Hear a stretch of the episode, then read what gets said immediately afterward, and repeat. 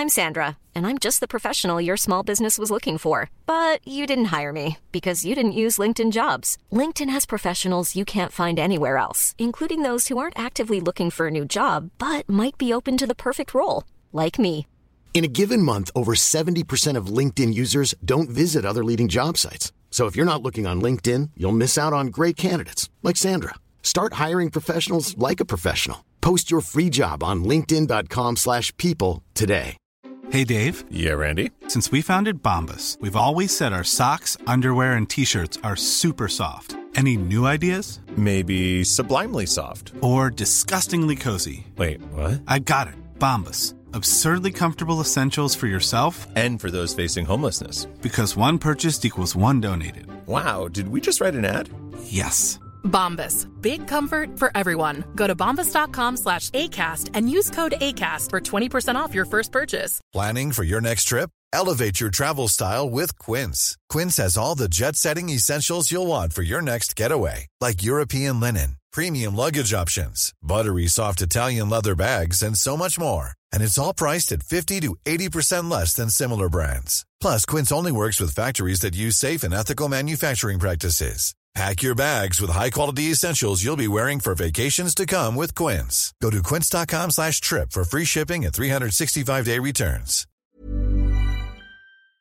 I'm absolutely delighted to have one of my goalkeeping inspirations in, a man that I've watched many, many times in his 700 appearances. Massive thank you, Dean Kiely, for coming in. I played 759 games, kept 246 clean sheets, and yeah, I counted. I had three unbelievable years at Bury. Stan Ternent just created an underdog, dirty, horrible squad of players, upsetting people, beating Arsenal at Highbury, Chelsea on Boxing Day, beating them 4 2. Talk about golden eras. You don't see me doing this, doing that, swimming for longevity because it.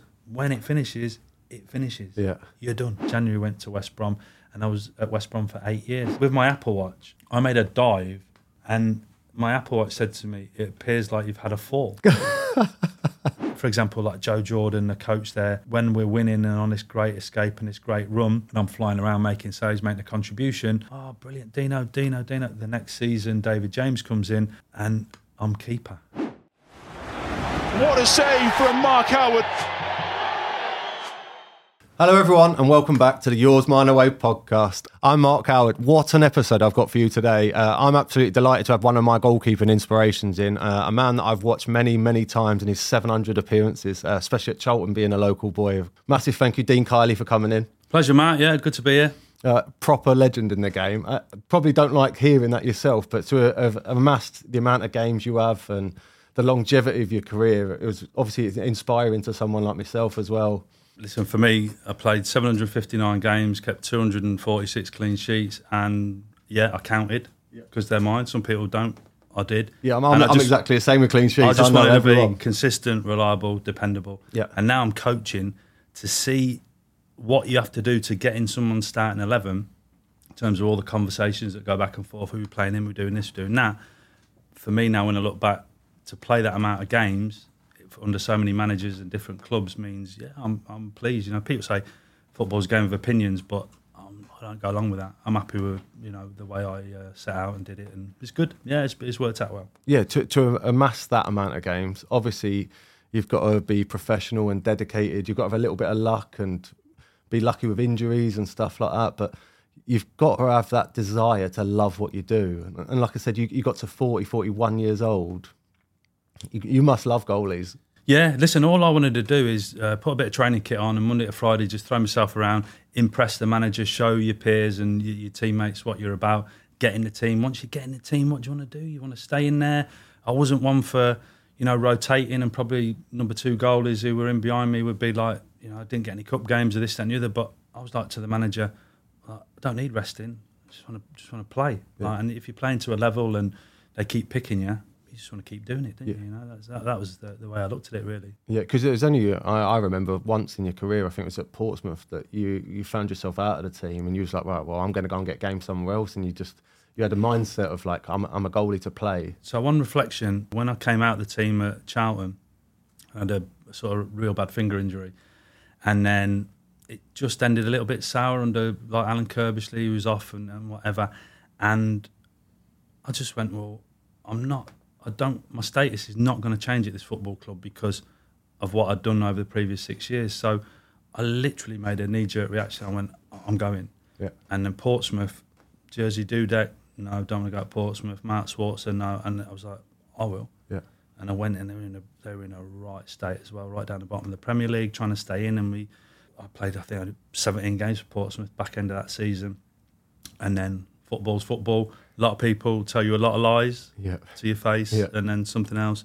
David James rocks up and again looked at it. I was like, I'm not doing this. Yeah. I'm not doing this. Yeah. And it, it, it's nothing about being precious about being a number two or whatever. Not at all. It's like I just want to play because when it's over, it's over. You can't restart. You know, I don't work in an office and go, oh, I'm going to work in an office again. I'm a footballer. Once you stop being a footballer, you're done. Yeah, yeah. So that time has just got. To, I just wanted it to be as productive as possible and crack on and play the game. So you know the journey and the twists and the turns. When you look back at it, I'm like, I'm happy with my decisions. Although at the time I was thinking, oh, you know what have I done here? I'm driving down to Portsmouth at ten past five in the morning Yeah. to miss the traffic and get out and train down on the south coast. When before I had a, a lovely life in southeast London doing my thing for Charlton. Yeah.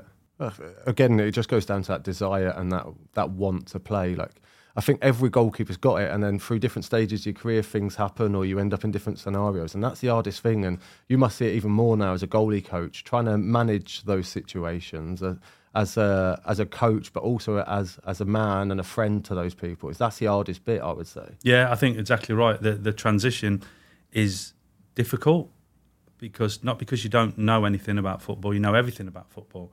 But what you do as a player, even in a team sport, you look after yourself. You get yourself in the right position, in the right place, mentally, physically, whatever, to play or to support or to whatever that role be. You do it. The coaching for me was you look around, you go, right, I've got two in the under 18s. He's this, he's that, he's playing, he might need this. Then the 21s is that, oh, he needs to be up training with us. The three senior ones I've got, he's a bit fed up. He's flying, he's this, he's that. You go, and it, you're looking after everything. You're Yeah. looking after everything and everyone. And that's it's daunting at first, but then you get the, you get the rhythm and off you go, you know. Yeah, obviously you gain that trust with each other, and you end up with that building that relationship. That's, don't the, that's the biggest. Listen, thing. and don't get me wrong, it's not all flowery and lovely and this, Yeah. that, and the other. I'm sure over the years, when people disappointed with decisions I've had to deliver or what a manager has or this, that, and the other. But as long as people know it's for the right reasons, I'm pretty straightforward. I'm Yeah. pretty clear, simple fella in terms of good, bad, indifferent. There it is. That's what it looks like. That's what it feels like. Crack on. But again, uh, someone that looked up to you as well, when you deliver a message like that, or you tell them it's not personal, this is the reason, it's for the best of the team, or this is the best, or what the this is what the manager wants. Like it's never a personal relationship between a goalie coach and his goalies. Yeah. Although that you're you're the best of friends and you work as hard as anyone together, but when you're telling people that, must, that's the hardest thing, isn't yeah, it? it's Because tough. it- It's you are friends. because sometimes as well, they probably don't deserve. Yeah. In some cases, they don't deserve what's come their way or what's landed in their lap. And it sounds cliche to say, "Hey, listen, keep your head down, keep working hard. You know, things change in situations, whatever." But and they probably look back at you and think, "Yeah, all right, I heard it all before. This, that, and the other." But as long as they know it's from coming from the best place in terms of me as a person, you know, Yeah. not trying to blag or bluff anyone. Just listen. This is what it is. I can't dress it up any other way. You're in, you're out, whatever it, whatever it be.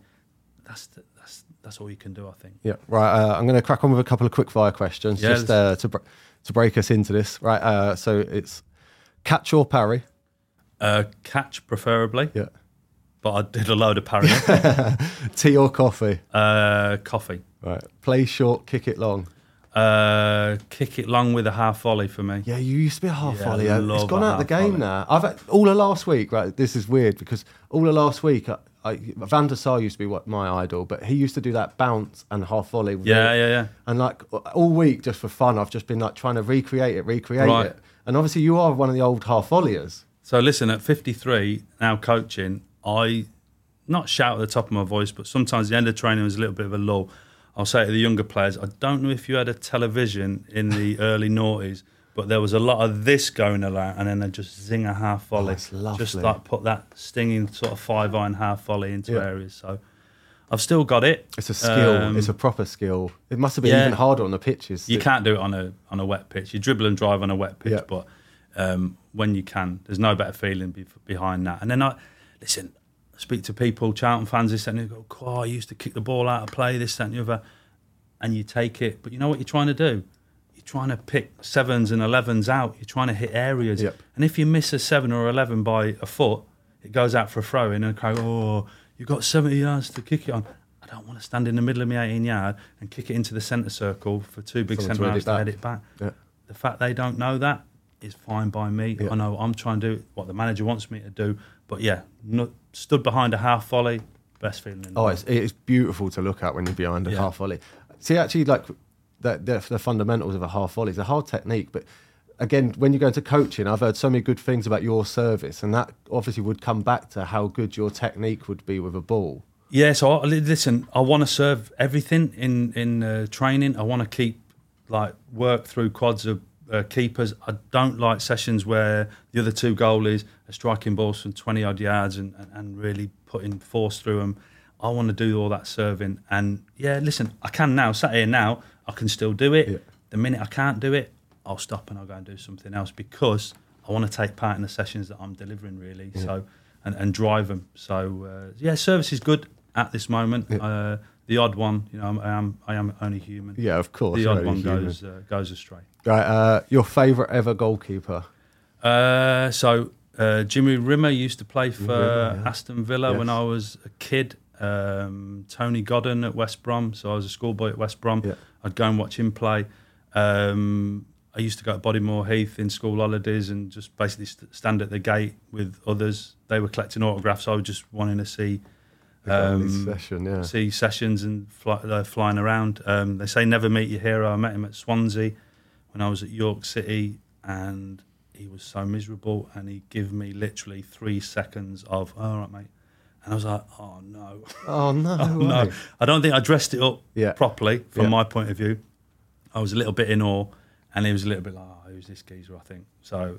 That was a bit. Um, It's not like a goalie. That But normally we're the biggest and the loudest. yeah, but do you remember the European Cup when he, he had a big pile of gloves Yeah. and he he come off injured? Nigel Spink went on and this that and the other. They were for me, you know, their technical memories as a as a I don't know what was I, 11, 12, whatever it be, um, watching stuff like that. So yeah, them sort of that sort of era. Right, uh, head tennis or two touch? Uh, head tennis all day Love long, that. and Absolutely I've got to throw spike. tennis. Yeah, I'd, I'd You love spike ball? I'm gonna get onto I spike ball. Absolutely love it. Yeah. I absolutely love it. Yeah, I'm going to get onto spike ball later on in the, uh, when we talk about it. Right, uh, new pair of gloves or new pair of boots? Uh, gloves Yeah. all day long. Yeah. I obsess over gloves um, in terms of you know washing them through the night before. Sam Johnstone is exactly the same. I've seen him keep a clean sheet at the weekend against Burnley. Take his gloves in the shower, wash them through, wring them out. Get the kit man can have a towel, fold, Fold it in it a up in a towel, towel. fold it over. They go back and they're primed and ready. So Yeah. that for me, that process is That's- amazing. On this podcast is one of the biggest things that I advocate is looking after your tools. Oh. It's the, the most important thing for any goalie. The worst thing in a football club is when I see a pair of crust. They go crusty and hard, On a and they're on top of the dryer. You know, in the kit room or whatever, they're on top of a washing machine or a dryer. And I think, whosever those are, that is sacrilege. Better not wear in my session. Uh, right, starter or dessert? Uh, starter. Nice. Uh, and then I've got World Cup or Champions League. Um, well, I went to a World Cup, but I was just sat watching Shay Given play. That's but it was, um, yeah, I, I'm going to say World Cup. Yeah, has to be right. And then finally, right, it's the last minute of a game. You can score a goal or save the penalty to win the game. Save a penalty. Yeah, Could not be bothered about scoring Could a goal. not? No. not at all. Just I went up. I've been up once in my whole career for a corner, got nowhere near it, and on the hundred yard sprint back to my goal, thinking, "What am I thinking? yeah. What am I thinking?" no, I just want to. I just want to hang around my goal and do my bit. So I've I'm always had that, that Alisson dream, you know, where he goes up and he flick glances a header and it just goes in. I just think that that dream would be. Yeah, no, I get that. I wouldn't know what to do with I don't, I don't think I'd know what to do. Yeah.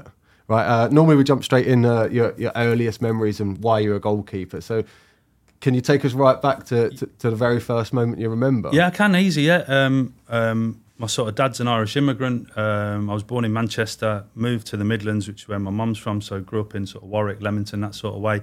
Uh, the Irish club round there, hub of that Irish community. My dad and a couple of friends. My dad never played football. Um, started running a team because all their children, of which I was one, sort of playing, kicking around. Um, started as an outfield player, played in the school, played whatever, and I'll hold my hands up. I used to get a stitch. I used to hate running. I, I'm left-footed. used to play left left midfield, left back, up and down, up and down. I was like, nah, not interested. And then my old man was like, listen, stick yourself in goal, see how you go. And absolutely buzzed off it. Yeah. Absolutely loved it. Nothing better than you get to your back door and your mum says, take all your gear off, you're not coming in the house with all that. And you're caked in mud. Yep. You throw it in the washing machine, you crack on, and ah, listen, Ryan Reynolds here from Mint Mobile. With the price of just about everything going up during inflation, we thought we'd bring our prices down. So to help us, we brought in a reverse auctioneer, which is apparently a thing. Mint Mobile unlimited premium wireless. Ready to get 30, 30, bit to get 30, bit to get 20, 20, 20, bit to get 20, 20, bit to get 15, 15, 15, 15 just 15 bucks a month. So, Give it a try at mintmobile.com slash switch. $45 upfront for three months plus taxes and fees. Promo for new customers for limited time. Unlimited more than 40 gigabytes per month. Slows. Full terms at mintmobile.com. Hiring for your small business? If you're not looking for professionals on LinkedIn, you're looking in the wrong place. That's like looking for your car keys in a fish tank. LinkedIn helps you hire professionals you can't find anywhere else, even those who aren't actively searching for a new job but might be open to the perfect role. In a given month, over 70% of LinkedIn users don't even visit other leading job sites. So start looking in the right place. With LinkedIn, you can hire professionals like a professional. Post your free job on linkedin.com slash people today. I c- you're not allowed to do it now, but I remember my mum and dad driving me within the in the boot. I would be because I Oh. was that muddy. Obviously, uh, don't do that anymore. But yeah, I remember those days. They were the best days, just diving in puddles and like that is you go proper and find training session. you go and find yeah, you mud. would, wouldn't you? go and find mud. That's Yeah. the, that's the whole thing. And and I think the that repelling and denying people of scoring a goal Yep. is is incredible. Yeah. it's it's brilliant. I always say yes, the, the feeling of getting hurt as well, and goalies don't show when they're hurt. Yeah, yeah. No, I agree. Listen, I played obviously with the false tooth. Used Yep. to come out. I got it kicked out like in a cow field playing under eleven football. Kicked out in the six yard box. Went back, found it, stuck, tried to stick it in. No, I've had a plate ever since, and no, obviously not now. But um, yeah, those moments are they're amazing. Yeah. They are. There's so many painful memories. I got I've got a picture of me at Highbury with two 0 down. I'm on my knees like that, looking to the heavens. It's tipping down with rain, and the pain and anguish on my face. Yeah. But it's my favourite picture because all the ones you're celebrating with cups and whatever and The teammates, nice ones, yeah. they're nice. Yeah. But that, like you would know, that yeah, everyone everyone who plays in goal knows that moment Yeah, that feeling that you Oh. have. Yeah. by my. Uh, see uh, your goalkeeping, like going back to that from like that early age. Do you reckon your old man would have put put you into that because of Gaelic a little bit? Yeah, a little bit. So my old man, no athletic ability in terms of played in team, didn't. Would probably just watch stuff like that, and then propelled himself into it to promote me and other kids and, and whatever of uh, Irish sort of descent to to sort of play. Yeah. And yeah, I mean, it was a social for them. You know, Yeah. you remember Sunday football. Yeah, yeah. It's a social for the parents. You know, one brings the the soup and this, that, the after other. then, Yeah, wouldn't and, and Yeah. that, that's a sort of connection there, and that was it. It just it was fantastic. So you wouldn't have had much goalkeeper training at all at that sort of age group as well. So No, I mean, obviously, there's a time where you probably pitch up over near the corner flag where the rest of them are doing something Yeah. else. And yeah, you do, you know, maybe, I don't know, a couple of parents or my dad in a very amateur way. Yep. So my dad used to run the team, used to run the line, used to tell me what to be doing, where to be. Come and get that, uh, stay, don't do that. You know, obviously, all the classic stuff yeah, the information you get, some's brilliant, some's dreadful. Yep. And I think as you progress through, so you play for your team, you play for your district, your school team, your county, you progress through. I suppose what you do as a, even as a young kid, the stuff that works, you stick it to you. Yep. The stuff that don't, you discard it. Yep. I suppose the ones that get sort of lost a little bit, they're probably just bamboozled with all this information, or they can't, they can't do it, they can't replicate it. yeah. But for me, sort of sort of worked okay and I progressed through really. you know. Yeah, yeah. It's sort of, at that age, all it is is the fundamentals anyway, and it's learning how to dive correctly. Definitely, it's yeah. learning how to put your body in Yeah. the right shape to make a save. And the thing is, as well, I mean, at my time was, you know, Peter Shilton, Ray Clemence, Pat Jennings, you know, them sort of top top ones. There wasn't much football on, but if you did see football, I remember going outside or going down the field and trying to be like Peter Shilton because Peter Shilton was tight, agile, sort of quick reflexes, and then other times Ray Clemence, long, rangy, languid style, Pat Jennings, similar, Yep. and you just try and mimic it. Yep. You just try and mimic it. I used to have a ball stand at the stairs, throw it up the stairs, you go bump, bump, bump, and down towards the bottom. If it catches, it's a reaction. Yep. Mum and dad, "God, put that ball away. and the other." No. And I'm just literally stood for an hour just doing stuff like that. Recreating stuff. Sister's got a tennis ball and you got to score at the bottom of the settee. The bottom, if you hit the cushions, it's over, but there. And I'm just flying around and this, that, and the other. And you just find your way, didn't you? Yeah, that's it. Yeah, I think that's why goalies get that reputation. We're a bit mad, a bit crazy. It's because we love just doing daft stuff like throwing yourself around in the living room. Like we're we're never afraid to just throw a dive in, especially But you know what's kid. you know what's good is that is that when you do something amazing, you just think, "Wow, that felt unbelievable. Yeah. Why did it? How did I do it? Oh, I did this, I did that, and then it sticks for the next time. Then Yeah. it just becomes a habit. Yeah. And then before you know it, you're 12, 13, flying around and doing your thing, and that's you. You know, you Yeah. sort of. Uh, when did you then get scouted into to West Brom's academy? Because obviously, like you said, you grew up near Manchester, like that. yeah, I was there till I was seven, and coming down to the Midlands, which is where my mum was from, and then from there playing Sunday football, playing five-a-side competitions. You know, scouts around. Came, went over to West Brom. Uh, Johnny Giles and Nobby Stiles were joint managers at West Brom at the time. Obviously, Johnny Giles, the Irish connection Yeah. for my dad was it was Massive, big. It was massive. Used to he used to drive me over. So come home from work, drive me over the other side of Birmingham up to West Brom, train on a Thursday or Tuesday, whatever it was, in a sports hall uh, with a mat down and two traffic cones, and it'd just be literally shooting sessions and whatever. crazy, isn't and I'm stood up the end flying around, Yeah. and that's it. I mean, it sounds insane when you say it now, but it was incredible. Yeah. Remember, as like a 13 year old, all 13 in this sports hall doing these little drills and this that, and the other, and there's a young like a non-league player comes, but he works, and it's like Steve Bull. Steve Bull's 17, 18, and like hits the ball like a cannonball. And I'm stood down the other end as a 13 year old thinking, God. And I went to school holidays, West Brom, first team players, and again, incredible. Oh, we want to do some shooting, we want to do some shooting. We ain't got a goalie, Stuart Naylor's gone in, this, that, and the other. Who's he? He's got gloves on. Oh, mate, I'm done my session, I'm finished. Yeah. Get over here, you getting goal. Like playing against like Tony Morley and people like that and taking shots. Some grounding that, though, isn't it? Yeah, 13, 14. It's brilliant. yeah. Brilliant. Yeah, see that kind of exposure at such a young age just makes you want more of it. And I suppose then from 13 years old, you had that passion, that desire to go. And it- I need, I need more. I The thing more. is, you've got a link. It becomes a drug. You then have a link. So again, the next school holidays, the the lads see you, the first team players see, oh, hello, Dino, Yeah. how you doing this? How you Yeah, getting yeah. on? It's, it's, it's amazing. Yeah. It was amazing. It was an amazing place to be in around that time. Um, felt a real connection to it. You know, my, my dad, and you know, we talk about academies now. It's a million miles from it. Yeah. Um, I was but going to ask that. That obviously there's at your era of coming through, it's totally different to how it is now, and that wouldn't be able to happen now at 13 years old. You So wouldn't ha- be able to have that connection with a first. team. No, and, and, and the first, um, the first real, I suppose, is an was the academy was the, the national school, the FA Yeah. national school, and I was the, I was the second intake, second year. So this is Lilleshall, yeah. yeah. So so I went there fourteen to sixteen, um, for two years residential. You live there, mate. Like it was tough, Yeah, but uh, brilliant. yeah. Like you're fourteen years old. You Moving love away from home though. Yeah. yeah, 14. tough. You're doing all your laundry, all your this. You go to a local school. Everyone hates you at that school. like, oh, look at this geezer. You know, like Yeah. 16 lads rock up. They're like meant to be the best footballers in the country. Just come to your school.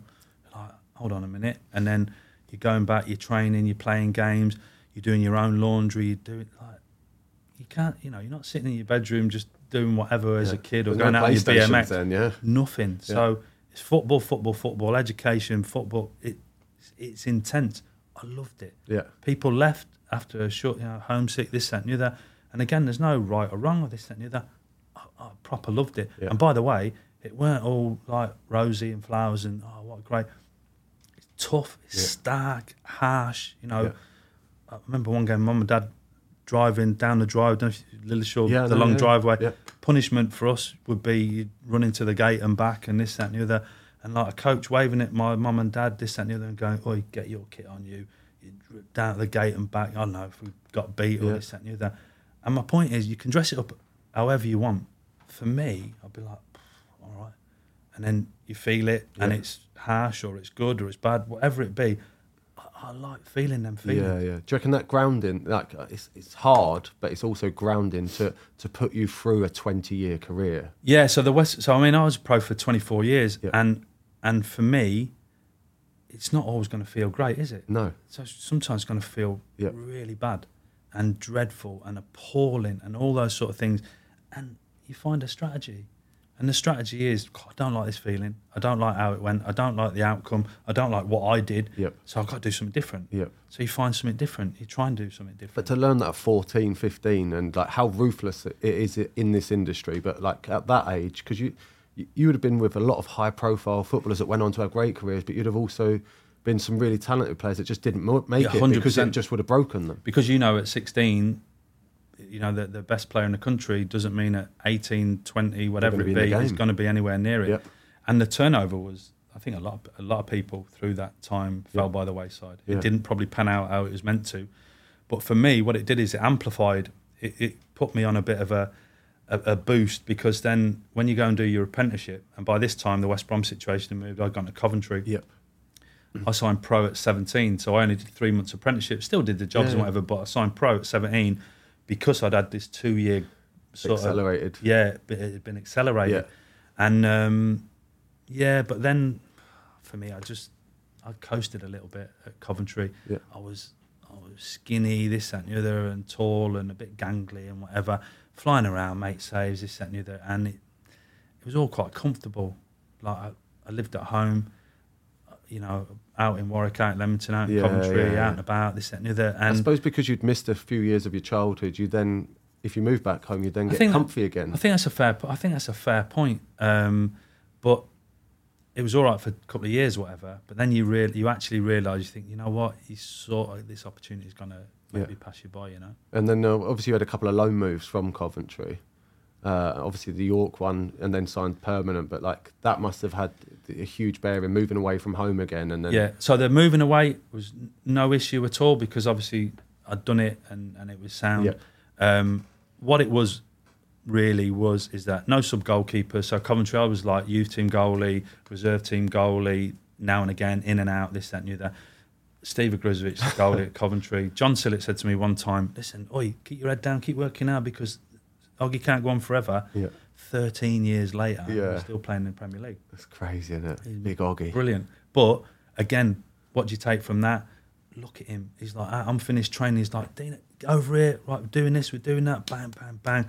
Like him working on this. I remember him having all the youth team in the 18 yard box, putting corners in and just coming in, taking Yeah. corners, and just just working. Yeah. Just working. Yeah. The York move for me came around. I could have went to York, Chester, and Tranmere. Keith Houchen was uh, at Coventry. He started at York. He said to me, "Listen, beautiful place to be, Yeah. as in a city.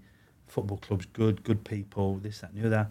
And I went there, went on loan, and uh, signed permanent. Yeah, you played a lot of games. You played over 200 and odd Yeah, I- games. and it was it was class because I rocked up there first day as a young kid or first my, my loan move, and I looked around. It's an old dressing room, old pros. They know the way around lower leagues, and they're Yeah. doing their thing, and you know, all this, that, and the other. But they're finished. I think they finished in Division Four. I think they finished right near near the bottom or, Yep. or that way. And um, uh, John Bird, Alan Little, they had a collection of younger players who they brought through. Bought a few players. I played in the team. Crack on, get promoted lost in the playoffs to get into the championship. You think York City, when you think of them now, Yeah. you think, oh, that was a golden era. It's Yeah. unbelievable. And for me, grounding in the fact that I've been promoted out of every division. Yep. So that progression, from a young age Yeah, of because you- starting your career. Yeah. you know, you know as well as I do, you know, you're in the championship, this, that, and you get into the Premier League, and people will go, "Pff, uncharted waters, never done it. Yep. You know, and I'm thinking, yeah, take your point, Yep. but let me tell you what I'm gonna revert back to, and it's them hundreds and hundreds and hundreds of games of just playing, playing, playing, different ways, different strategies, all these challenges coming your way that you've overcome. Yeah. So I, I'm, I was so pleased with my route and how it came because I think if it comes young and you're, you're not equipped to deal with Yeah. it, you might play 10 games and then never be seen, and off you go and you, you filter back down. So you obviously, like you're saying, that's like you end up fast tracking through a lot of promotions and stuff. But you, you'd have had to have adapted your game incredibly for the different leagues, the different styles, the different managers and oppositions. Yeah, absolutely. Yeah, I mean, obviously, um, all those different managers want different things from you, but ultimately, they want you to keep the ball out of the net and make a contribution. And so, when you look at promotions and, like I said earlier, all the clean sheets I've kept, it's like you're making a positive contribution to what somebody's trying to do. That keeps you in the team. That pushes you on. That promotes your sort of stock value. Yeah. And I, I suppose people early on, I suppose people look. I'm six foot one. I'm probably a little bit skinny when I was a kid. If you're in opposition, you go and sling the ball. Let's have a look at him. This, that, and the other. I sit here today. Nose is over here. Both eye sockets. were fractured my skull. Modelling career's over early, early on. But you know what? I wouldn't have it any other way. No, you were never shy as well for coming any other across And No, listen. I think people can put. I could dress my career up as a fairy tale to you now and embellish it and this, that, and the other. I know what I was. Yep. And you can't play for 24 years and play 759 games if you're not good at if you're not good at your job. Yep. So if you thought I was good, bad, or indifferent, brilliant, no problem. I hope it's good. Yeah. But if it weren't, no problem. I'm not too fussed. I'll be brutally honest. I couldn't care less what, Yeah, yeah. pe- what people think. Yeah. Because I know, true to myself, Yeah. I know the work I had to do. I know I had to put in to get out. And I'm really, really sat here to like com- talking to you now, Yeah. comfortable with what I've done and how I did it and how I conducted myself. Yeah, no, I love that. And then obviously from there, then from York, you played a lot of games, a lot of promotions, and then you've gone to, to Bury. Yeah. Uh, in troubled times almost for the club. But like it, Yeah, it's I- going through a transition again. So they, yeah, I mean, they got they they'd been promoted out of League Two. I was already in League One with York. Listen, what was it? I don't know. It was on six hundred quid. Um, I wanted seven hundred and fifty. The Chem was like, it's about supply and demand. Like, you're not in demand. I Yeah. was like, all right, let's have a look. Yeah. Clubs, bigger clubs come in, and oh, you can be our second, third squad goalkeeper. Work your way in. You know this, that, and the other. I just wanted to go where people wanted me to play. Yeah. So I went down to Plymouth, had a week's training there. They were going to sign, but it was in the tribunals when the conditional, unconditional. Was all Yeah. convoluted way and whatever. Stan Ternent rings me up. Gary Kelly's their goalkeeper. He's he's good goalie. Gary Kelly done well. He's now, you know, he, he's swinging the lead a little bit, and he's Yeah. he's he's got us over a barrel. He thinks he has. We've had enough of the negotiations. Do you want to come and play with us? We think we've got a real good chance. This, that, and the other. I went over on a Wednesday, signed on a Thursday morning, trained Thursday, Friday, played in the first game of the season Saturday, Yeah. and cracked on. Had three unbelievable years at Bury. It's fantastic. Yeah. Stan Ternent just created uh, like an underdog, dirty, horrible squad of players, gifted players Yeah, yeah. as well at the level. Yeah. And we went on. We got we went through that division. We went up. Um, I saved a penalty at Watford, Yeah. which was incredible Yeah. in terms of the time. My son was born. We beat Man City one 0 at Maine Road. My son was born at half seven in glossing the over morning. that penalty. I've, I was, I was reading up about it. I remain, remember you mainly from Cheltenham, but when I was reading up about your career and that, and like it's the 88th minute to make it keep it nil nil to get you promoted. Yeah, yeah, yeah, Like, yeah. Second obviously, the question the I asked you earlier on in the quick fire thing relates to you massively because you've done it. Yeah, yeah, yeah. I think um, Wendy Toms was the lineswoman, like, like a lineswoman at the time, and she give. I see her put, you know, the cross penalty. Oh, jeez, like no, we sort of done all this work and whatever, and then like, stood my ground. Listen, all the analysis we do on penalties Yeah. now. There's no better feeling than that little gut feeling or that instinct, or if there's any tell or a little whatever, go the right way, make the save. It's a big, It's a big big moment, deal, and yeah, it's yeah. a big moment because what it does is it takes you into the into the next division. Yep. And the next division is what's your, your audition for playing in the championship for Bury Yeah. is playing 46 games in League One Yeah. to get them promoted. Yeah. So you're hoping that in round the table, the boardroom table, they're going, don't need a goalie. Dino's done great. Crack on. 100%, yeah. We'll need to spend the money here, there, and whatever. Me, there's the shirt. Crack on. I've never played championship, so here we go. Have a look, have a feel. Yep. You go early thinking "Pff, this is all right. bit quicker, a bit sharper. You know, shots of this, this, that, the other. These are the challenges. Am I up to it? Well, I need to work harder at this, this, this. And it's really pragmatic. Yeah. Crack on. Next level, you achieve it. Feels good. Same. I'm sure you're the same. Yep. Yeah, obviously, You like. need to be uh, switched on, as in 100%, yeah. what does it feel like? If it feels good and you're comfortable, you can do it, then you turn the screw even more and you go, well, hold on, this ain't, this ain't the end, this ain't the finish, this is not the peak. I, I can go on. Yeah, that- that- like I was saying earlier, like those moments of luck in your career, but like saving that penalty. If it, if you don't save that penalty and you don't get promoted that year, you don't know the possibilities that happen later Ah. down the line. And so, like having that such a, a key moment and uh, being at such a, a It's good to be in control of them moments. yeah, hundred percent, yeah, So, like you say, if if he scores the penalty, well, I've got a part to play in that. yeah, You know, I can make I can make that save. yeah, You know, if I'm now harping back, going, God, if only this had gone Yeah. this way or this had gone that way, and I'm bleating on a little bit and telling you what might have been, that- is a different route, absolutely. But again, we're in we're in control, aren't we? yeah, to exactly. a point. Yeah, throughout your career, you had a, a real knack of saving penalties at important games and big moments, didn't you? You'd say about the analysis that we do now as goalkeepers and as coaches. How, how stark contrast was that from back then? I mean, there is there is no comparison Yeah. because um, what would I? I You would have had no video analysis. no video then. analysis. Um, you would probably see some goals, or you'd know who would take a penalty. You'd get a feeling, or this, that, and the other, and you just back your, you just back that sort of feeling. Your instinct. So you're going off pure instinct at the time when they're putting the ball down, where they're looking, their body shape. A little and- bit, yeah. And then all, all happens. Penalty's given. What happens? All your teammates are going, "Come on, you, hey, Yeah. come on, this, that, and the other." Somebody in your team who might know the fella, you know, that one behind him, going that way or that way or whatever, yeah. and you think, "Is he a solid geez? You know, is he a solid yeah. fella? Is he telling me the right? Is he giving me a good steer, or do I back myself? Yeah. Or so there's all them twists and turns. But like, like now, obviously, um, had some good moments. Obviously, Callum Wilson scored for Newcastle the other day. When we played Newcastle, they didn't have a penalty, Yeah. but the process that we go through, and sometimes the taker himself might not know his Yeah. little tell, or he Yeah. might not know his rhythm or Yeah. whatever. But it's down to you to. There might not be one, Yeah, there might not be. we can have a look for one. yeah. And it was interesting that his penalty they had after we played him, I said to Sam, I said, What did we say? Where did we say he was going to go? And he said, Oh, he said he was going to do this, this, and this. And he did in a, a game after. Yeah. So you're quite content interesting. It that it's not that. come up in your game, but your process is solid. Yep. And then the way with Ireland, uh, we played Portugal away. Uh, Gavin Bazunu saved Ronaldo's penalty, and that was we look we trawled through it as all of us, all three the three goalies and myself and the analysis guys, and you go in when he walks into it, he opens and he goes that way. When he that little half moon and revs his feet up, he looks like he's going to slap it back the other way. Now it's not 100 percent going to be that way. No, no. But what needs to happen is in that room we go, are we all comfortable with that? Yep. Yeah, yeah, yeah. Oh, I'm not sure yet. But listen, what about this? What about that? Nice process, good open discussion. Right, when we walk out, if this happens, are we all committed to doing this? Yeah, Yeah. brilliant. Penalty comes his way, right, and I'm you're sat there. I'm no control because what I've got a coach's tracksuit on and I'm hundred yards away. You see him rev his feet. You see him slap it back the other way. You see Gav go that way, make the save.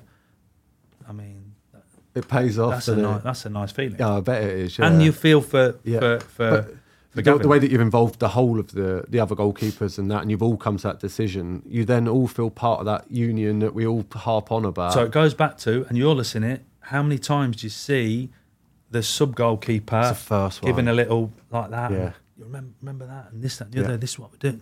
Yeah. And then the first one to celebrate with. yeah, yeah, Is the other goalie. yeah, Now, that for me is that touch shows you the environment's right. You've created. They've all bought into it, Yep. and they're all invested. And don't listen. Let's not make it crude about us. Our win bonuses, this and the other.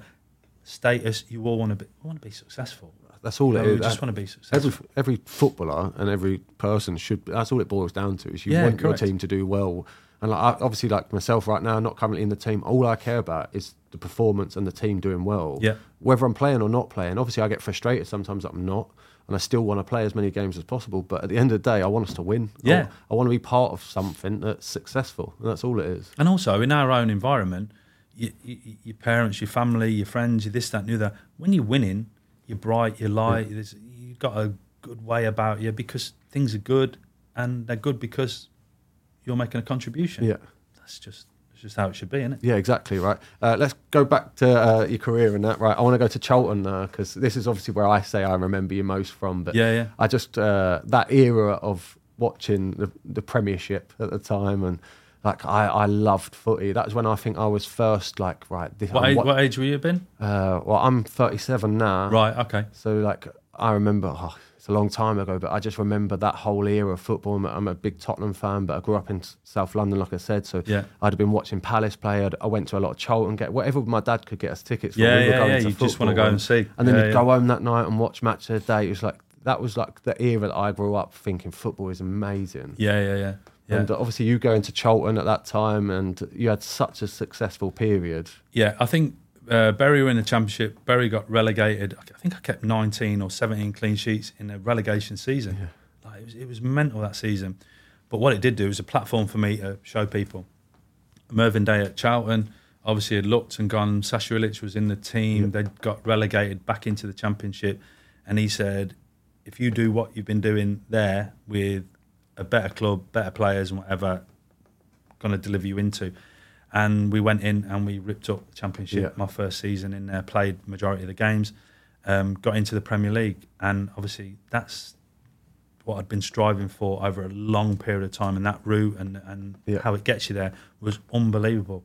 I came came home, big celebration, um, holidays, this, that, and the other, ready to go again. I said to my missus, shave my hair off. I want a number one. Um, and she was like, what? I was like, I don't want to worry about how I look, all this and the other. It's just about football. This opportunity now is, I just want this to last as long as possible. Yeah. And I, I just want to give it as much. Just It mean sounds- business, yeah. Mental. Yeah. But like, I want to be my tooth out, number one. I just want to be, to be horrible. Yeah. I was going to say ugly. I mean, that's easy. That's easy for me to do. It's But amazing that you had that mentality, though. just- that that's you just wanted to strip it right back and just concentrate on everything. You give everything you had to to making sure you're, you're the best at that stage. hundred percent, and that, that that was it. Is the fact that there's no point striving for that to, to achieve that, and then when it comes, you just go, ah, Take your foot off. nah, I'm relaxed. Yeah. good. Everything's good. Done it now, yeah. Because when I look back, and I think, he played in the Premier League. He played six games. Or I remember that geezer. Oh yeah, he, he played four games. Then never heard of it. You know. So what I'm saying is, they achieved. Yep. But they went boom, and then just went out like a light, and Yeah, just yeah. and don't get. And I don't. I don't mean it to anyone's detriment. So what I'm saying is, I don't. When I got there, I didn't want to. I didn't Yeah. want to let the opportunity. It just the no excuses environment that you was creating for yourself. Yeah, yeah. That's that's amazing that you had that mentality. Yeah, and from that, I got like a, a bit of sport, a sports psychologist involved, and this, that, and the other. Just myself individually, just found a way. You know, even coming here this morning, I apply some of them techniques in terms of what's it going to look like, what's it going to feel like, what if this happens, what do I do, how do I react, this, that, and the other. What if you ask me that question?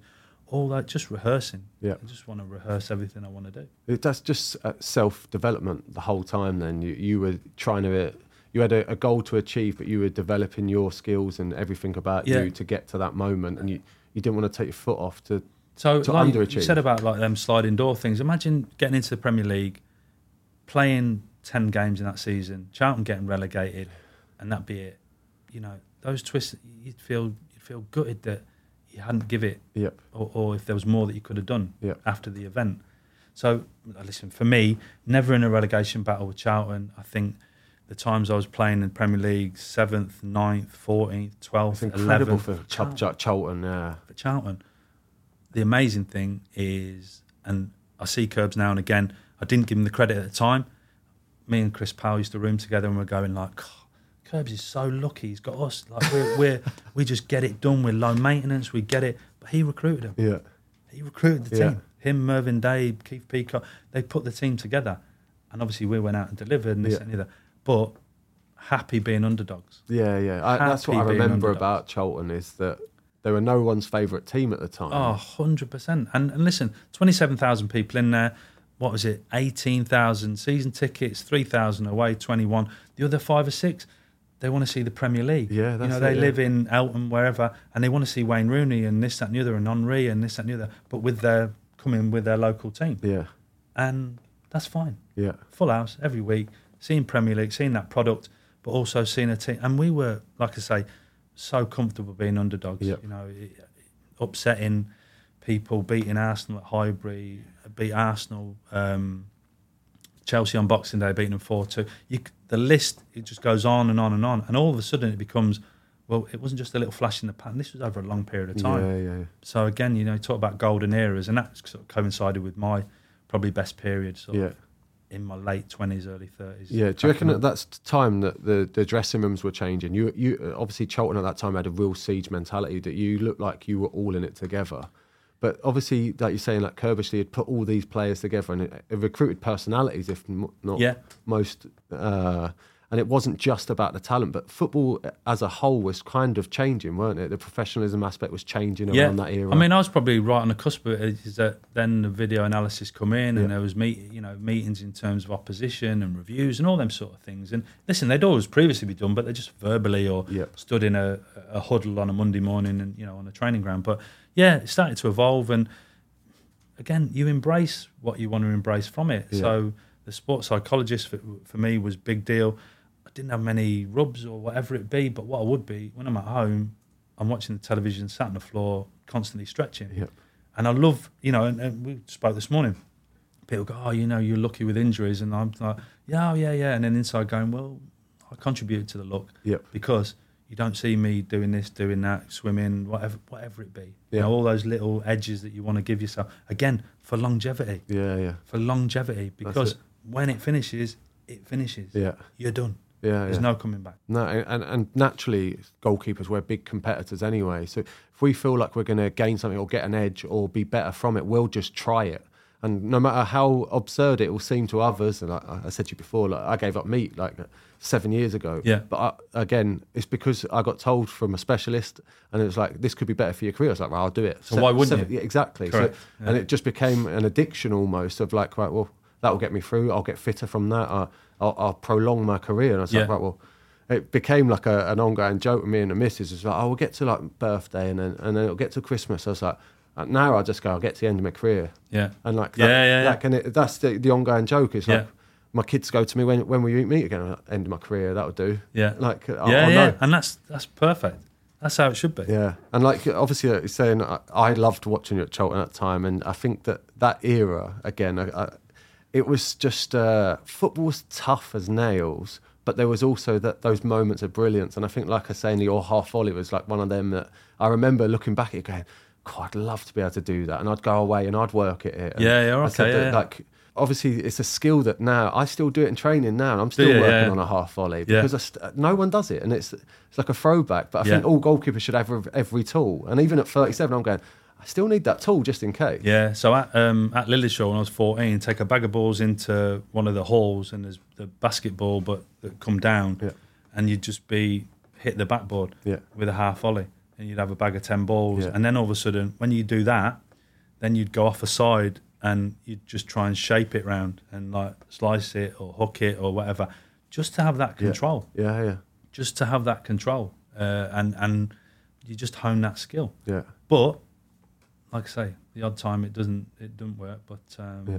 in the in the main, it's still it's still hanging around. Yeah, see, like you're saying about honing a skill, like I've always done it with my left foot. Uh, I'll- even like uh, well, I'll warm up the goalkeeper on a match day, and I'll warm up cro- if if they've got left-footed cro- cross takers, I'll put left-footed crosses in. Right, yeah, I'm, yeah. I'm right-footed goalkeeper, but in training that week, if I know that they've got a striker, I'll be shooting my left foot from just so that they get that repetition. Brilliant, Of yeah, like, yeah, yeah. It's replicating what they're going Yeah. to expect on a It's what's Saturday. coming their way. And but that's me working on my own ability to help somebody else. Yeah, yeah, So yeah. it's like a double-edged. It's, Yeah. a, it's a skill for both of us. Yeah, it's class. And. I, I've never gone away from that. I've always looked at the opposition of like, right, who have they got? Who have they got on the wing that side? I, I'll do crosses left-footed in swing on that side, and or they'll cut back in, and that's the shot that they'll face. And I always think that, Yeah. You're you're definitely be doing this as a goalie coach. but if Absolutely, you yeah. get kick that if you obviously you naturally would have goalkeepers that are left-footed or right-footed, you'll be putting them to one side and going, Yeah. you're doing this effort, you're doing this shot, Yeah, this yeah. cross. No, absolutely, and that that little detail is it. Yeah. Because if it's just a generic environment doing generic things, it just dilutes. Yeah, really. You're only going to get the same outcome. Yeah, and I, I think I like the I think I like the the way of looking. So, for example, you know Ray Lewington's thing about you know your Man Cities and your Liverpools and your Arsenal, they get into those areas and the ball comes through that near post, Yep. and it comes through, and then they get tap ins at the back post because they threaten that Yeah. area. And then he seen me one time doing similar drills, mannequin six yards away. There's that gate between the near post and there me dressing up deliveries, putting them through, asking them questions, and wanting them to come and get involved. Yep. Because I think if you're passive on that near post and you just square off, Getting ready to turn. all of a almost. sudden it's a three or four yard thing away from you. You think, oh, I wish I'd have gone for that now. Yeah. So just drilling in, and he would then pick me and go, oh, he said, that's brilliant. That he said because that's exactly the position. And I remember playing with Man City, and then they're thrusting it through, and like you know whoever the goalie, you know Wayne Hennessy, whoever it be, making those saves and raise this big, positive, massive, loud, booming voice, and turn around to the bench and go, Dino, you went, that's it, that's the one for Yeah. Monday, and like you're like nobody knows what you're on about, Yep. apart from Yeah, the yeah. people that need to know. Yep. But they're the feelings Yeah. that you go, yeah, there's no camera, there's no nothing. That's why I'm doing it. That's what I hope is the outcome comes from it is that you expose your goalie to and he makes that save and it looks really comfortable and all the Man City players go, oh, that. Yeah. And then you've got a coach, an outfield co- like with wealth of experience going, that's it, Dino, Yeah. that's the one I'm looking at. So it's brilliant. Yeah, no, exactly. Uh, that's the skill of a goalkeeper coach is you, you're put into sessions throughout the week, muscle memory, so that when Yeah, it yeah. comes to a Saturday, they don't. Sometimes the, the goalkeeper, myself included, will not know that why we've done that drill that week. But then come on a Saturday, and there'll be like a, a, a cross to the back post, and you've been working on them all weeks, like subtly, Yeah. And you'll never know why. But then you'll come and get. But three you or feel four at the back comfortable getting there. Yeah, and then it exactly. eliminates so many opportunities during the game. And after the game, you're like, oh, I did quite well on the back post today.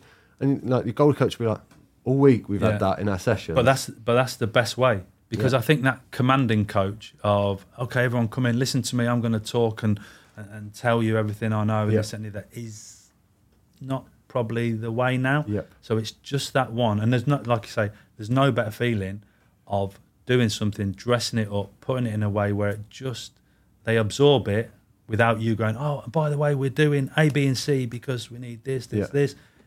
It's just they do it, they feel it, they're comfortable doing it, they naturally do it. Yeah, yeah, definitely. Right, I want to f- finish off with the rest of your career before we do our quiz, right? So obviously from Charlton, absolute club legend, really, uh, and then, like the way that you established yourself at that club. To then move clubs, it must have been a, a hard time to, to, to go to Portsmouth. Yeah, that era. massive. Uh, it was massive more for my family. Yeah. Remember, my missus was like distraught. You know, the kids are the kids are there. We're all settled. We've got a great, you know, sort of life in and around the area. And I'm like, I don't want to stay here if I'm not playing. So go to Portsmouth. They're in a right pickle. You know, real tough spot. Um, they signed myself, Pedro Mendes, who was insane in that season. Sean Davis, Noé Pamarot, a couple of players. They had a collection. They had like 40 players on it. It was it was It was a big collection, incredible. yeah. It didn't feel it didn't feel like the Charlton situation. It just felt like uh, loads of things thrown in. But do you know what? When I look back, played 17 games. The back at the back half of that season from Stayed January onwards, well, yeah. stayed up. People sort of about great escape, this that and the other, and it sort of was. And then you just get picked up, discarded, and this that and the other. And like, for example, like Joe Jordan, the coach there, when we're winning and on this great escape and this great run, and I'm flying around making saves, making a contribution, you know, Dino, Dino, oh, brilliant, Dino, Dino, Dino. The next season, David James comes in, and I'm keeper. He's calling me keeper. It's not my name. It's my position. It's not my name. Yeah. Right, and he just discarded, throw away, "Hey, keeper. I was like, Oh my Joe, God. Joe, four months ago, like you were all over me. Yeah. Like, just be constant. Yeah. I, am not bothered whether you like like me, dislike me, or whatever. But obviously, when I was doing something well for you, I'm Dino. Yep. Now you don't need me. I'm keeper. Dre- like Yeah. appalling. It's a dreadful situation, and probably from then, obviously, JMO gets in the team. No problem at all. Pick who you want. Couldn't care less. And then that was me. Um, I went on Luton. I went to Luton on loan, knowing that I was going to West Brom because they said to me, "Would Yep. have come in January?" Yep. And I said, "Yeah." And to get up to speed, I went to Luton, played sort of two or three months there. Yeah. Enjoyed it. Got back up to speed. January went to West Brom, and I was at West Brom for eight years. Yeah. I was at West Brom for longer than Charlton. Yeah. People, um, people Yeah. probably I put me realize- yeah, yeah. put me in synonymously with Charlton. Yeah. But I was at West Brom for eight years as a player, player, coach, and a coach. Yeah.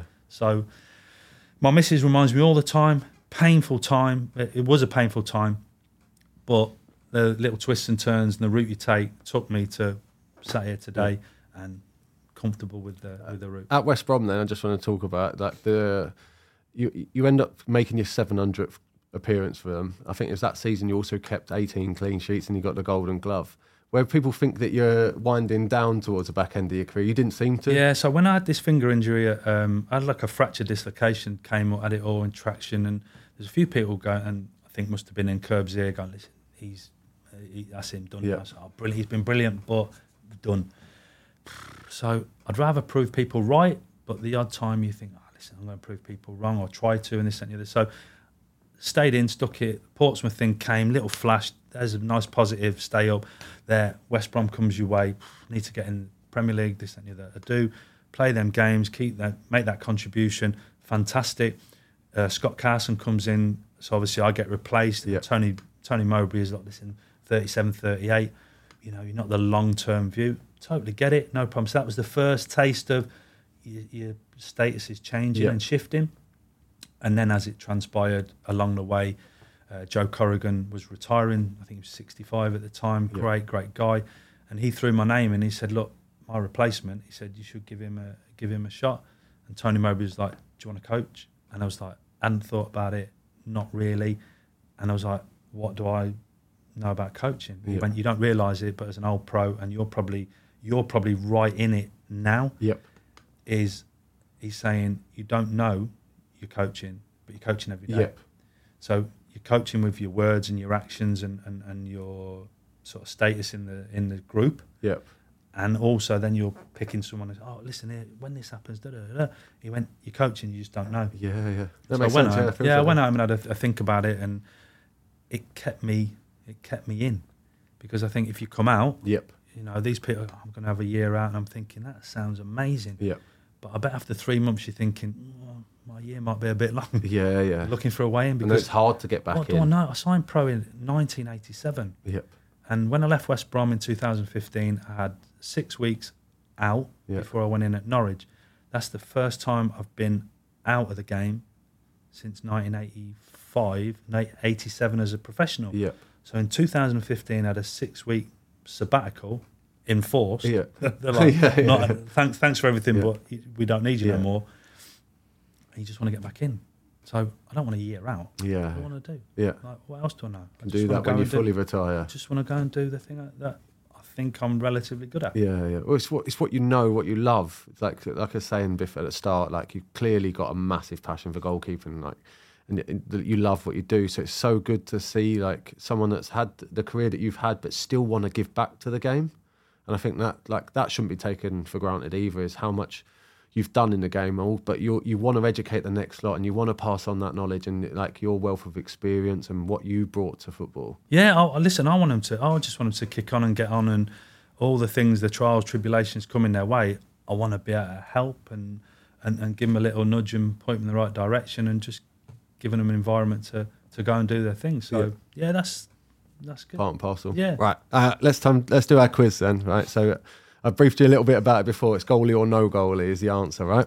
So it's a one point for each answer. Uh, correct answer is five international current goalkeepers. So they're Yeah. either in the last squad. So there'll be one, two, or three of the goalkeepers. So whatever you think of my from the start of this to now, think, oh, he's in. A, I think I'm going to let myself down. Yeah. badly here, but You've got we'll see how we go. So there's five. Five, and then five made up names or like uh, celebrity names or like some of them might be you might know, you might not know. It's just Well, we're, It's- we're going to find, out, aren't yeah.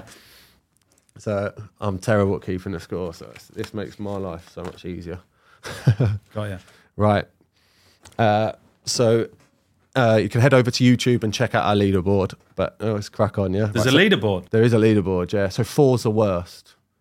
Uh, Emily Ramsey's got ten. Selzy got seven and cried about it, mate. I have heard Oh, he felt he was. He uh, felt he, so. All of them are people that should sound like goalkeepers' names, and uh, but all of them have been in their last international squads, and like some of them have been the first choice in Selzy's one, Oh right. and he was fuming. Ah, so he put a different spin on it. yeah, So, and it yeah, that's the spin that he wanted to put on it. Yeah. he was gutted. It, it made me laugh immensely, Yeah, it should do. immensely, and it, it, It served a great purpose. yeah, it should do. Right. So number one, Giovanni Pernice. That's a goalkeeper. That is not a goalkeeper. He's a professional dancer on Strictly. Oh yeah, I remember him. Yeah. So again, like your Yeah. your memory will go. I've heard that name. Yeah. So this is the whole point of the quiz. I like. Yeah, and great start yeah, for you. Yeah, exactly. so right, we'll go number two, Arsen Beglaryan. That's a goalkeeper. He is a goalkeeper. He is the Armenia goalkeeper. Do you recognise the name or? We played Armenia. Yeah, I think uh, so. When I do my research about you and about like the teams that you've coached against, I think he was one of them. I was like, right, I'll find out if he remembers it. And thankfully I did. Yes, or did I did. guess? We don't know. We don't know. We'll never know. Right, number three, Chris Van Allsburg. That's not a goalkeeper. He's not a goalkeeper. That's correct. He is the writer and illustrator of children's book The Polar Express. So again, I've never a- made up random names. Yeah, I mean, you're I'm aware of his that. work. Yeah. Yeah, but um, okay. Number four, Nawaf Al Aqidi. If I get this wrong, I can Yeah, you can do blame it your Selzy, yeah. pronunciation, but I won't. Um, I'm going to say that's a goalkeeper. He is a goalkeeper. He is the Saudi goalkeeper, and he actually plays for Al Nassr with uh, Cristiano. Good, good start he so far. shouted. He get, he'll, he'll get shouted at by Cristiano Ronaldo. Hundred percent, yeah, one hundred. imagine after every game, every goal that goes in. You I can would imagine the arms Ronaldo up. on the halfway line going, like, Yeah, what? yeah. So- Well, he has played with quite a high caliber of goalie, so I, I think he can hold most people That's to true. the sword. Right, number five, Chris Ruder. Chris Ruder. Oh, now, see, he's a we go. goalie. He's not a goalkeeper. Ah. He is the founder of Spikeball.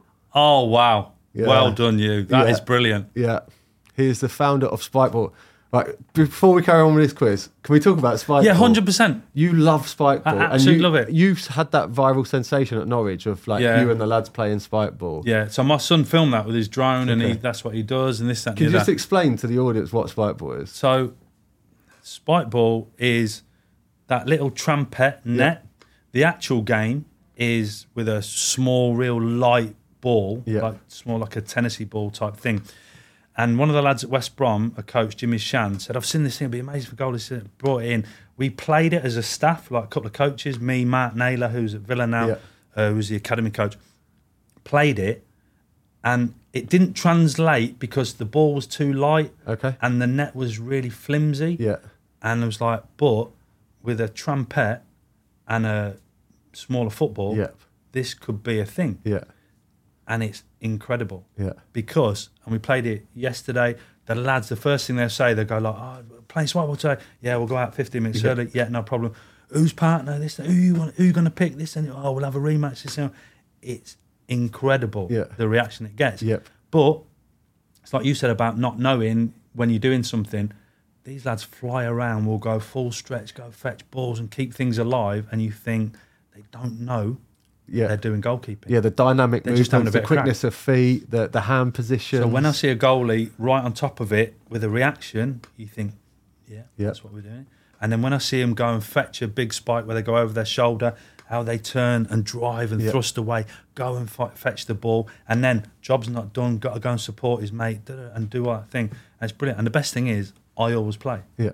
And again, I want to be involved. Yeah, I'm not yeah. refing it. Yeah, yeah. I'm playing it. Yeah, you're playing, yeah. It's it's a great game. Yeah. It's a great game. Proper game for goalies. I So love can it. I just tell you? I know I don't know if we've got the time Oh, to. of course you have. So with my Apple Watch, playing it now, Yeah. I made a dive, and it was oh. even self praise is no praise. Oh. What warning did you get? I made a dive, and my Apple Watch said to me, "It appears like you've had a fall." and I was literally, I hated my watch. Yeah. I was like, "No, no, I'm a goalie. I'm, this is what I'm doing." Yeah.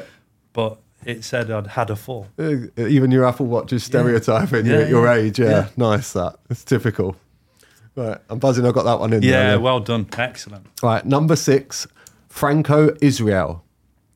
He's not a goalie. He is a goalie. He is the Uruguay and Sporting Lisbon goalkeeper. You know what? Since since you just threw the spike ball in, I've just gone to pot. Yeah, yeah. Just got so Yeah. excited talking about Kind of, Spikeball. I don't mind that though. Yeah. Right, number seven, Henrik Ravas. He's a goalie. He is a goalie. He is a Slovakia goalkeeper. He's actually the number two to Big Oblak. Okay. Yeah. He was at Derby. I didn't even know that myself in my own research. He was young at Derby. Yeah, he must have been. Right, you on four? Yes. So I'm not the worst. You're not the worst. How many have we got left? You've still got three to go. Easily catch Chelsea's score. I don't know if I want to, you know. Number eight, Gordon Sumner. Gordon Sumner is the lead singer of New Order or the Police. Better known as Sting. Sting. Yeah. Sting, correct. Do you know why I said New Order? Because that's Bernard Sumner. Oh, right, okay. Oh. He showed a tie and got it right anyway. Yeah. Good knowledge, that. Very good knowledge. It's early 80s, isn't it? Exactly. I thought I'd chuck I'm in stuck one- in that time I thought I'd chuck one in for you there. Nice. right, number nine, Fernando Duarte. Oh, this is a bit like the Strictly Dancer because I've heard the name, but um, in what line or field? I like the way you're giving zero Nothing, away. yeah, I've got a great Brilliant poker face. you. Brilliant from you. I am gonna say he is a goalkeeper. He is not a goalkeeper. Yeah, where do I know him from? You actually, I don't know if you do, but his name is Fernando Nando's. Oh, well played. He is the co-creator of restaurant better known as Nando's. Yeah, Fernando. Yeah, Duarte. you did. Yeah. See now when you've really yeah, emphasised yeah, the Fer- Nando. Bit. Fernando Yeah, yeah. yeah if you'd have done that.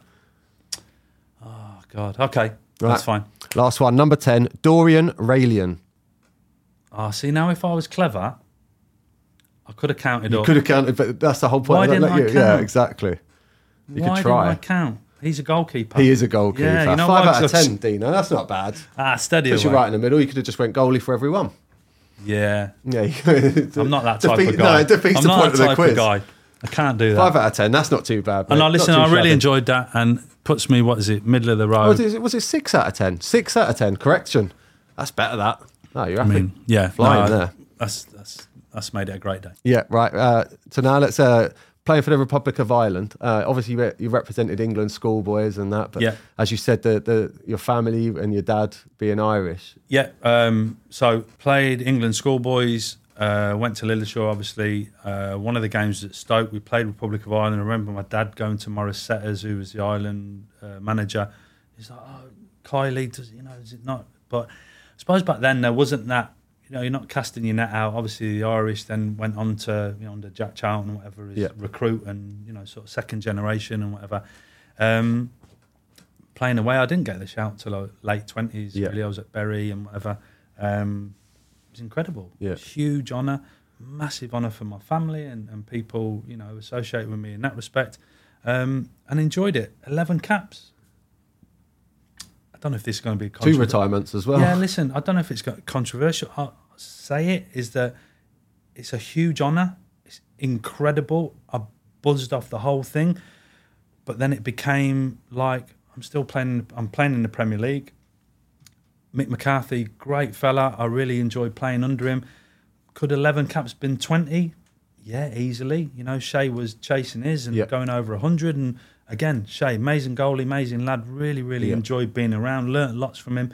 Um, but then sometimes you probably got to be a bit selfish and go, I think it was, went to Georgia away, Albania away, and obviously you're flying around. Oh, need some crossing, doing some shooting. Oh, the lads want some shooting. It's me flying around, this, that, and the other. Go back to, um, get back to Charlton on a Thursday, train, shattered there, play on a, uh, train on Friday, play Leeds on a Saturday, get absolutely spanked at the Valley 6 1.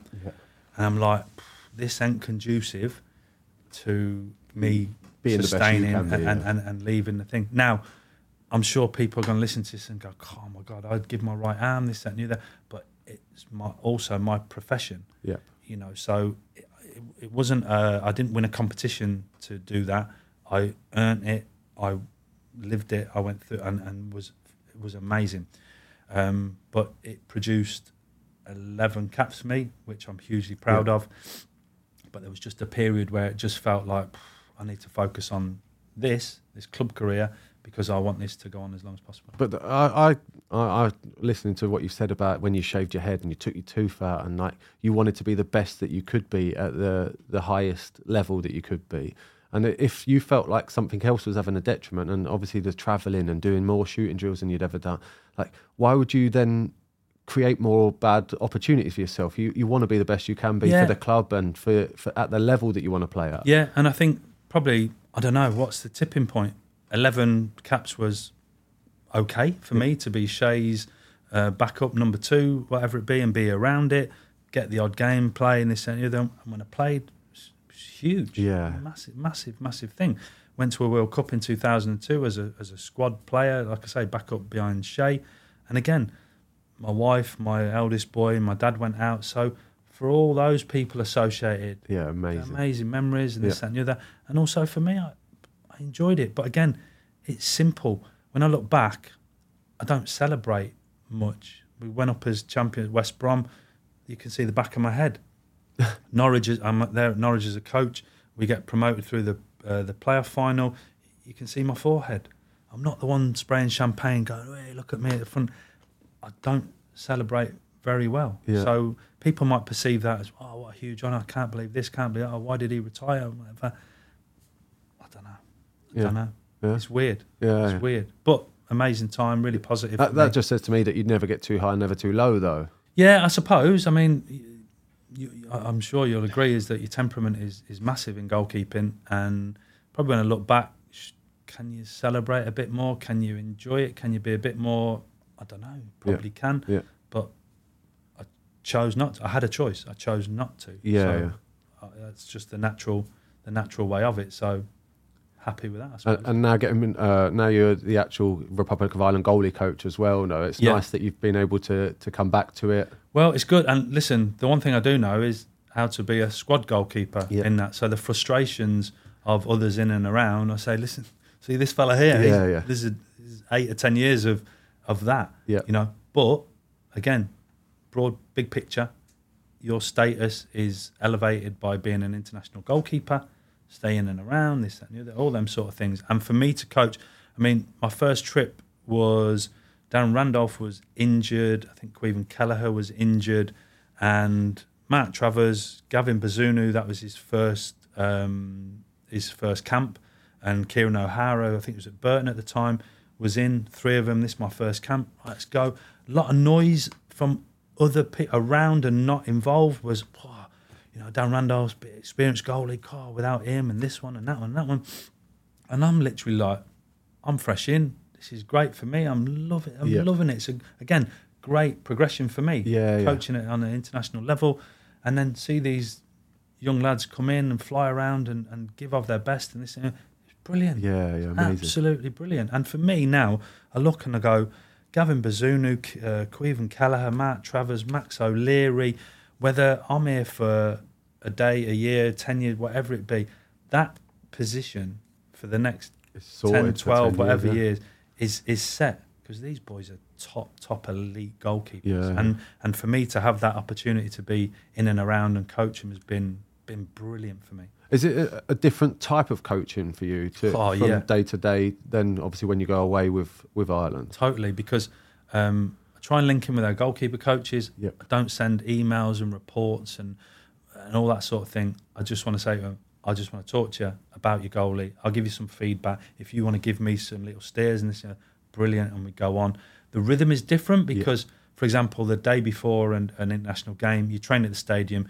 The UEFA geezer presses his stopwatch, and you have one hour. Yeah, So you can't be hanging around. Oh, I'm just going to do some crossing. It is tight. It is Yeah. regimented. You've got to be right on it. We don't have a lot of time goalkeeping wise. yep, So you got to cram. You got to cram it in. You got Yeah, and you make your apologies. Listen, lads, we ain't got half an hour. We've got 15 minutes. we've got a microwave warm up today. Yeah, Exactly, exactly. So yeah, different rhythm. Got a different feel.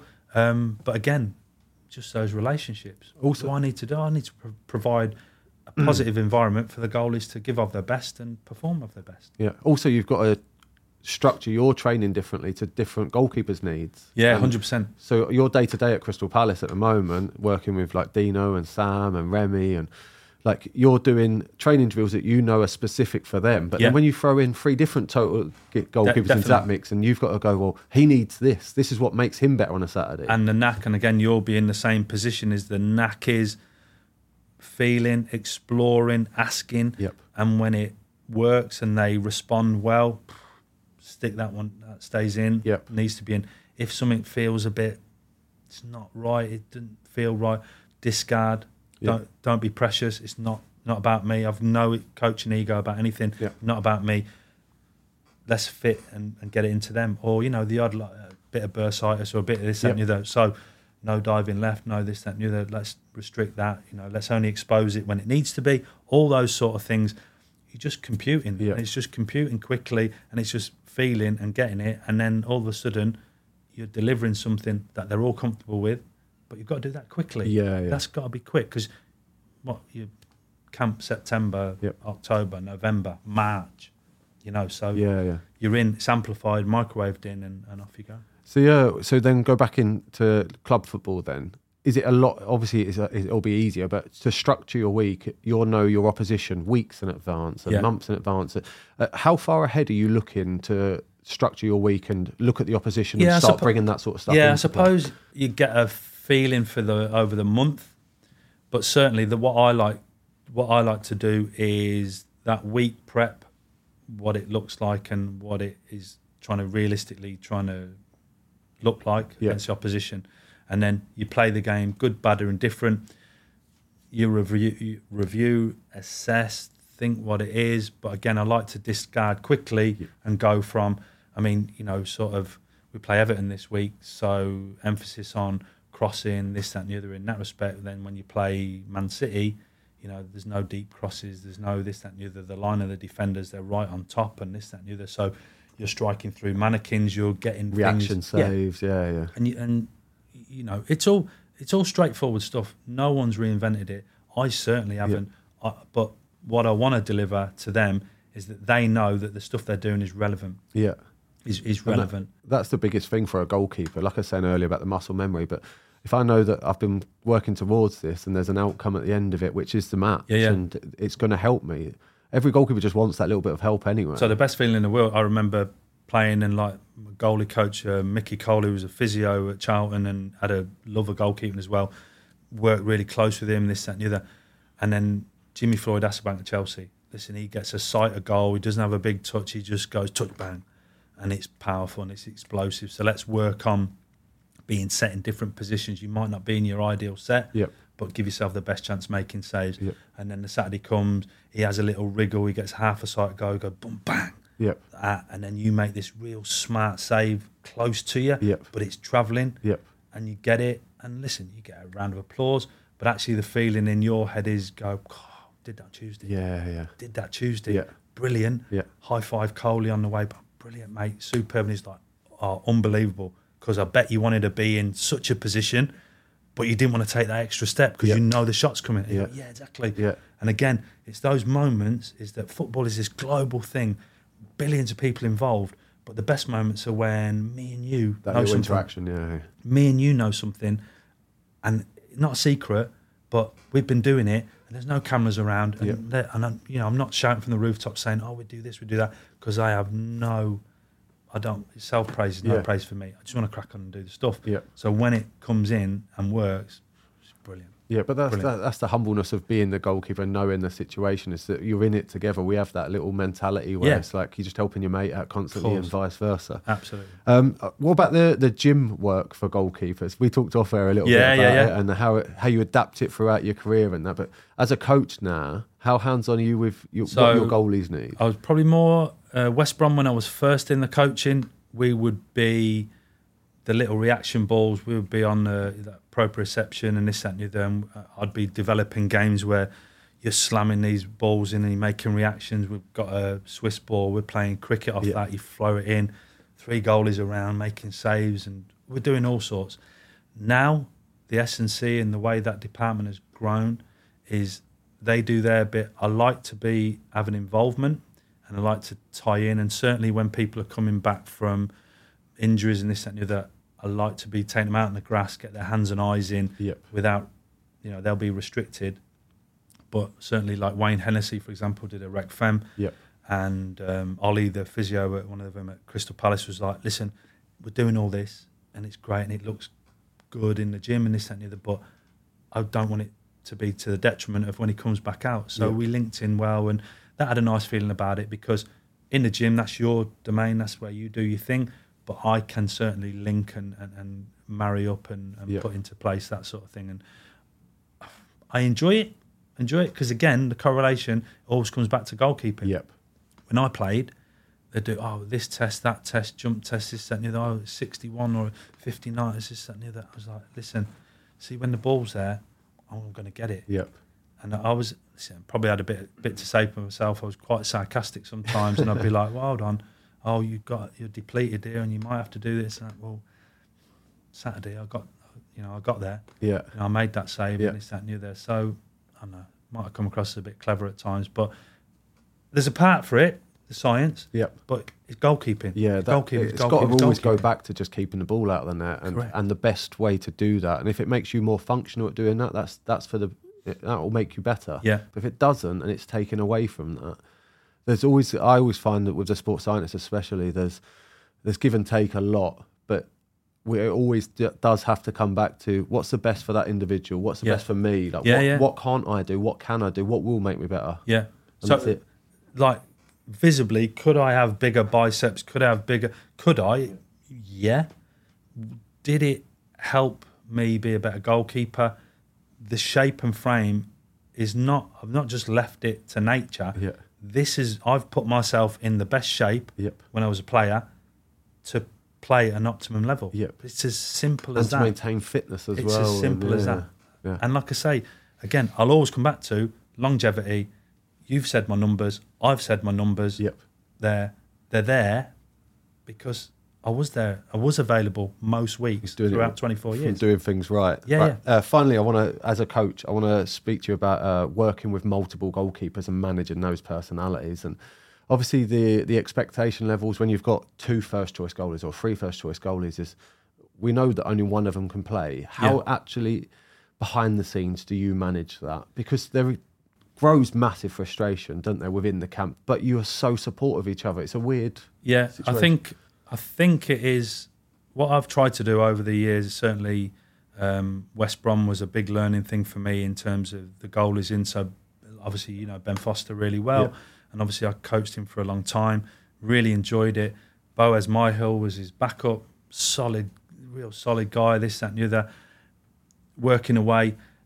What I try not to do is just be focused and honed in on the one Yep. Because sometimes, and I've been in both situations Yep. where then the two, three, or the young kid or this and is going like, "Oh, get- on this geezer, like he's, he's all over him. the Yeah. So that broad, you know, yeah, we're focusing on, but we're giving everyone because, you know, you're an injury and a red card away from now it's you. Yep. And the best feeling in the world for me sometimes is, you know, managers or coaches or people in and around clubs go, oh my God, the, the goalie's got injured and what, what are we going to do? Tell you what we're going to do. That one's going to get some treatment. Yep. And see that one who's been working his absolute socks off for months and months and months and not had a sniff, Yep. he's ready to go. Yep. You haven't seen him Yeah. Yeah. in a game 'Cause you're not he looking hasn't played and you don't need to look, but he's all right. He'll be okay. Yep. So young Joe Whitworth playing in the Premier League Yeah. last year, everyone goes, "Oh my God, what we're going to?" I go, "Hold on a minute. See, all these goalies I've got. He's injured. That one's injured. So now we're doing. Now we're picking that one." Yeah. And everyone's got, "Yeah, but no, he's been doing the same work, same content, this, that, and the other, delivering. You just haven't seen him because he hasn't had the shirt on Yep. in the team on a Saturday. Yeah. But now he has. Yeah. And that calmness is knowing that they're all right. Yeah. But that you've got your department into a great position that you're you're ready for all those scenarios. And to get Joe in the team was incredible. And at the time, it was eye raising. Yeah, But, listen, uh, Joe and Joe Whitworth and Owen Goodman played Brighton were the two goalies. They're 18, 19 year olds. R- You know, respectfully, no one's probably heard of them outside of people who know proper goalkeeping. Yeah, yeah. And they go, wow, what's going on? But it's a nice feeling. And They go, hold on, relax, everyone. Yeah. This is their job. This is what they train to do all the time. The fact that you don't see them doesn't mean they're not doing it. No, of course, yeah. So they're ready. So I'm not sat there with my heart in my mouth going, oh, I hope they do okay. Right, relax. Yeah. It's going to be fine. yeah. You know, and, and, and it normally trans- transpires that way because they're doing their thing, aren't they? Yeah. And, And then- no one's watching. And then after, see like those sort of occasions, see like Joe got in the team, and that it's then about trying to remanage him and the realistic expectation of when's your next game because it's not always going to be like plain sailing. You get on that ship and you're off. Like Yeah, yeah, exactly. And, you know, Joe fits in really well. I went, I was at Colchester last night watching Owen Goodman play League Two, getting some games. And so they're all on this journey and they're all, like you said, that's how you pitch your question. They're all at different levels, different positions, but they're all trying to keep going and keep progressing and going up, up, up, up, up. And I've got to be there to help them on their way. It's it's weird is that at West Brom, throughout you know, look, you know, Jack Rose, Alex Palmer, Luke Daniels, Ryan Allsop, probably at times when they've you know, certainly, let's say Ryan Allsop, you know, leaving West Brom, a local lad, this, that, and the other. I'm sure him and his family were like, God, you know, bad to see. Oh, he don't know what he's doing, Dean Kiely, or the manager, or the club, Yeah. or this, that, and the other. But actually, in a quiet moment, what the academy and then what being involved in the first team, being around. But are you going to get in ahead of Ben Foster at the time? No. But do you know what? I think you make a career. Yep. Crack on. Next part of your journey, wherever it takes you. Yep. Now at that time, it's raw. It's painful. It's like, oh, Dean Kiely's this or West Brom's this or blah, blah, blah. get it. But actually now, decade away, good solid career, good Good. lad, Yep. good goalkeeper, earned a, earned a career, earned a living. Well, well done. Yeah, yeah. You know? So way down along the line, on reflection, Yep. quietly. Yep. I don't want anyone to ever do it outwardly, but hopefully they go. You know what? Fundamentals were there. Had a there. good, had a good, uh, good run at West Brom. Really set me up well. Or Yep. you know, Mark Naylor, the academy coach at West Brom at the time, who's now at Villa. He's had some good goalies through. Yeah. You know, and has everyone gone and played in the first team at West Brom? No. Have they gone on and been solid professional footballers and, and, and very good lads and very good players? Yeah, Yeah. yeah, and that's okay. Yeah. That's good. Right, uh, my final one for you, Dino, and it's been an absolute pleasure having you on. But I always like to finish on this one: is uh, what does the goalkeepers' union mean to you? Um, nice deep one to finish on. Yeah, yeah. I think the goalkeeper union is the best thing is that when you play in a game, win, lose, or draw, is that sometimes with the opposite one, they know what you've been through and they know the feeling, whether it's elation or you know, you sort of the disappointment, is that they know. And without going, they don't go right over the top, but it's just a, a knowing glance or a whatever. It's like, we're all in it. You've said it a few times Yeah. today. We're all in this together. We know what it feels like. Yeah. We know the hard work. We know everything you've got to put into it. So when it's good, it's good that other goalkeepers know the feeling you're going through. It's like good. And when it's bad, they're like, hey, little pat on the back, crack on. You know what I mean? Because it turns around and it's going to be good. Yep. And uh, it normally is. Normally is. Yeah. Dino, uh, it's been an absolute pleasure and an honour to have you on, mate. Honestly, you've, you've played a big part in my career as well without knowing it. Oh, listen, oh, it's been a it's been a pleasure. I'd have just been on my BMX kicking balls around or by the garages if I went in here today. Yeah, nice. Thank you very much for coming on, Dean Kiely. Thank you very much. Nice one. Cheers. Can I say a, a massive thank you to our sponsors, Mito Red Light Therapy and uh, Forged Irish Stout. Uh, they definitely help the pod grow. Uh, make sure you go like and subscribe. It's really important. Uh, a lot of you aren't following, so make sure you do follow along, please, guys. This has been the Yours Mine Away podcast with me, Mark Howard. What a save from Mark Howard.